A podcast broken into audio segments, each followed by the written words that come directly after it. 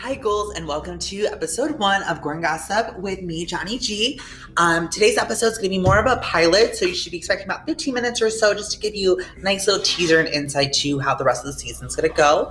I'm here and joined with my co-host, Abraham Ramirez. How are you today? Hi, I'm doing really good. How are you? I'm living. So why don't you tell the audience a little bit about yourself and what you bring to the table? A little bit about myself is I'm 18 years old. My name's Abraham Ramirez. I am a photographer. I'm an actor. I'm a theater kid. Just all the arts is my main go-to. But yeah, that's a little bit about me. Good.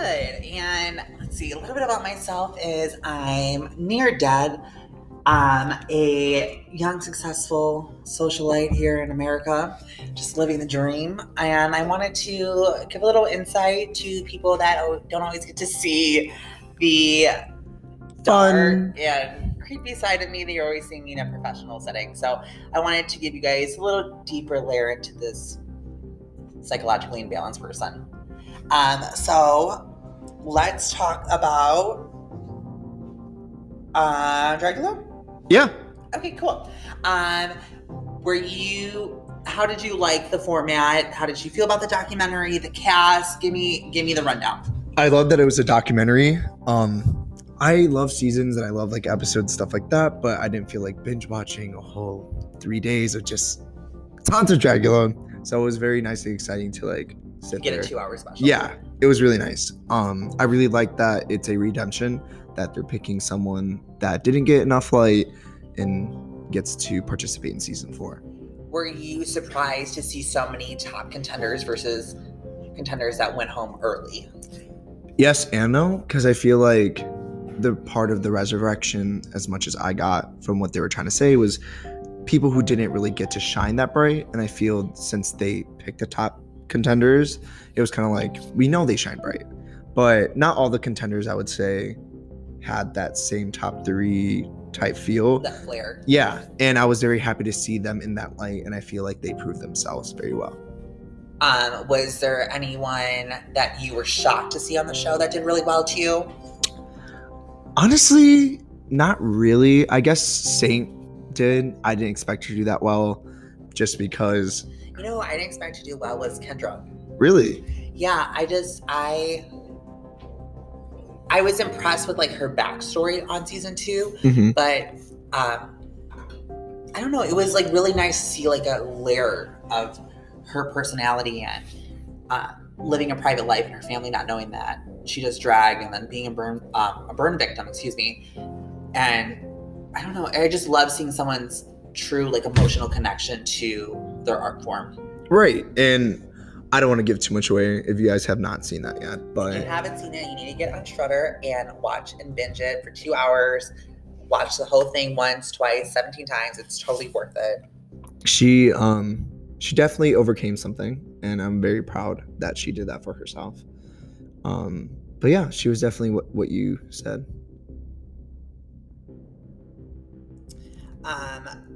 Were you happy with the winner? Yes. To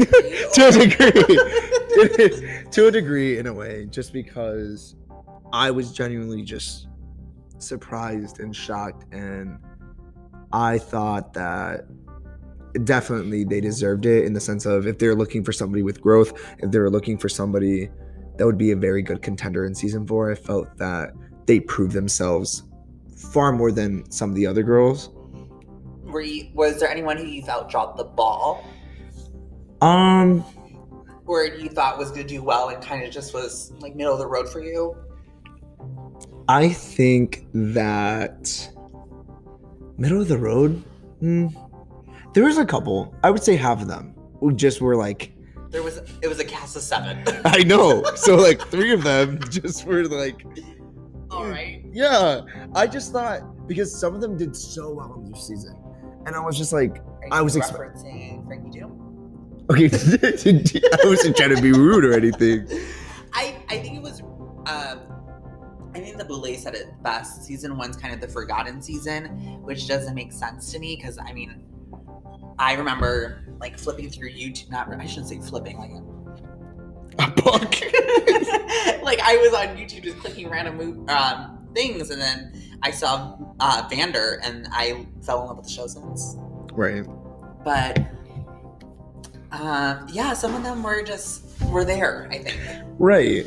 I expected. And I don't think that, like, in the sense of like they did that. I just think it was kind of really clear, like the people that were like gun-ho and set to want to win and get that season 4 opportunity. I think that they had an advantage being at their own house.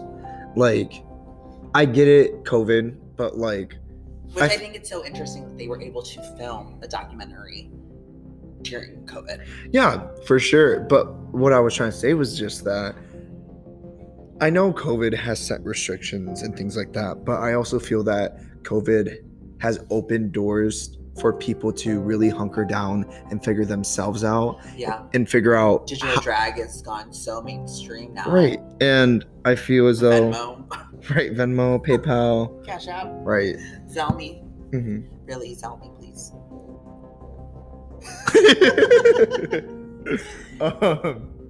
No, but I feel as though I wanted more. I wanted to see. You wanted more from the contestants or more? Yeah, from the contestants. Okay. I feel as though, like, not that they should have improved in every aspect, because I know it's hard to just improve yourself, you know, when you're your own critic, especially during these times. It's just like, really do that fine detail work. Like, do all those things that make it outshine a little bit more. And I feel that the winner, in a way, did that, because I saw the most growth. To me, like, when I saw one of Victoria's looks, I was like gagged. I was like, wow, her. You were shocked, but you also were expecting it. Yes, I was expecting it, just because you've seen her at such a high caliber. Yes, but what I was saying is, like, in the way when she was on her season, I didn't get to see the fine detail work, because I feel like production didn't necessarily zoom in that way that they did in the documentary. And when they zoomed in very, like, close to her. It's also too, it's different. I mean, I'm sure you understand it when you see something on a stage versus, you know, being in the front row or the back. It changes the dimension and the outlook on how that person is shaped. Right. Like, there's several people in theater that paint for the people all in the back. Right.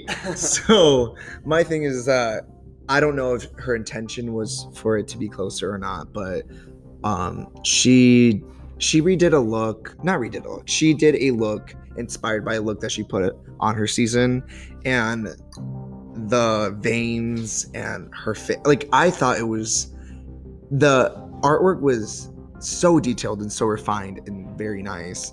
Unfortunately, it didn't have to do with the challenge, which didn't work in her favor. She did her best. She did her best. Speaking of people who tried to do their best, let's talk about RuPaul's Drag Race, Bring Back My Ghouls. Thoughts, opinions. I will say I thought it was a very good, cheesy PBS Kids. I'm just going to say that they tried. Right. They tried it. Right. They tried. That's as much as I can say. Like, I'm not going to lie. I felt let down. I don't know if it's because they didn't have production, if they didn't have people editing. I don't know. They tried to pull out all the gimmicks and tricks. And it just didn't work out. I don't want to hear about hookup stories. No. I know. Well, maybe I do. But I don't know, Halloween special. No, it was, I didn't like the little jokes. How'd you feel about... No, honestly though, Aidan Zayn going, "Oh!" It was like the highlight. Who was Pennywise in Snatch Game? Wasn't that Nikki? No. I don't know. Oh, Nikki's got a French accent. No. I feel so bad. I don't even remember. I don't know who Pennywise was. How do I feel about what? About what? I don't know. You were asking a question, and then I got distracted. Oh, okay. How did you feel about Jada hosting the whole thing? I think they tried to give her more airtime because she was the winner. Yes. Okay, let me make a little spiel about Jada real quick. All right. I think Jada is a wonderful performer. We have seen her live recently. Yes, and that's what I was going to talk about as well. Yes. We saw her at... Where did we see her at? We were in Chicago. We saw the Drop Dead... No, but the location. Pageant. It was near Soldier Field. Yeah. It was Soldier Field. And to me, I don't know. It was my first drag performance that I've ever seen, which is weird, but to do it live. Yeah, with COVID restrictions. Right. Which was really cool, though. Right. But my thing was, and I don't want to get hate for it, but I felt let down. Seeing her live? Seeing a lot of the... On the special? No, on both. I felt... What? Yes. I'm sorry. Her Queen of the Dam look... No, I believe... No. I was full fantasy. No, I thought it was an amazing tribute to it. But my thing was that being a theater person and knowing the theatrics and knowing like timing and things like that, seeing it right before it got on, how messy it was, the transition when she got on, how one guy almost like didn't open the thing on time. It just felt very messy to me. And I was like, if you're just winning season 12, you should have people who know what they're doing. Like a community theater in Rockford, Illinois could do better. No, I'm serious. And I'm like, girl, if you want somebody, I got you. I was bothered. And I felt the same way about more than half of the performers there. I felt that the ones that weren't on A Drag Race or Dragula, Bitch Pudding did fucking amazing. I thought Bitch Pudding is a gag. I love seeing the Dragula girls on a big platform. Yes, but what I was trying to say was that I felt like the ones that didn't have the names of like RuPaul or Dragula performed the best. And I was like, I don't know if it's because they were not happy with the turnout, if they weren't happy being there. Also too, you have to, when you're in a bath full of Landon. Stars, you know, Landon was amazing. Landon is always amazing. I mean, I'm a little biased because I love him, but I love any Rob Zombie. Like he was so good. But I think when you're in a mix of stars, you have to have those moments where you stand out. Yes, and I feel like they didn't. I feel like the girls didn't do that. Some of the girls didn't. Some stars don't always shine bright. No, they shine bright in their season. My question is like, it made me question is like, were they doing this just to get on Drag Race and that was it, or is it that they loved the craft, they loved what they were doing? Because the opening was Tea Party with The Vixen. And I was like, choreography there, lights there, everything was there. But seeing her face, it was just like dead and like she didn't want to do it. And I was like, what's wrong? And then I was very excited to see Detox. And I felt like her performance was okay. Like I was like, I'm not seeing the Detox that I saw on All Stars 2. I didn't see the Detox that I saw on her season. I didn't see her. In regards to the performance or the look? I performance. The look, that's my thing. I think all the looks great, but the performances were just not there for me. I know that they perform many times a day, but again, with my theater background and literally, yes, I feel like my whole high school production of Joseph gave more excitement than them.